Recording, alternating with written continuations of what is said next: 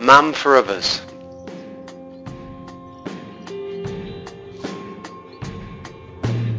I'm Father Martin Pratt. I'm priest of the Archdiocese of Birmingham, and I've recently celebrated the 10th anniversary of my ordination to the priesthood. This week I've been inspired by a priest called Father Maurice.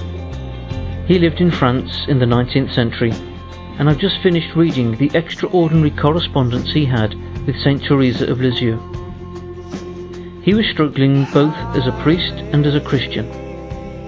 He opened his heart to the little flower and she told him, Confidence, nothing but confidence leads us to God's love. She also gave him great courage by saying, When we are in heaven, we shall share the infinite mercy of the Lord.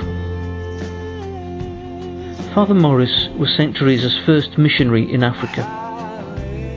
This week he has helped and inspired me to look towards heaven and to drink deeply of God's mercy to look towards our patron saints and all our other friends who are both gifts from God and never stop watching over us and praying for us.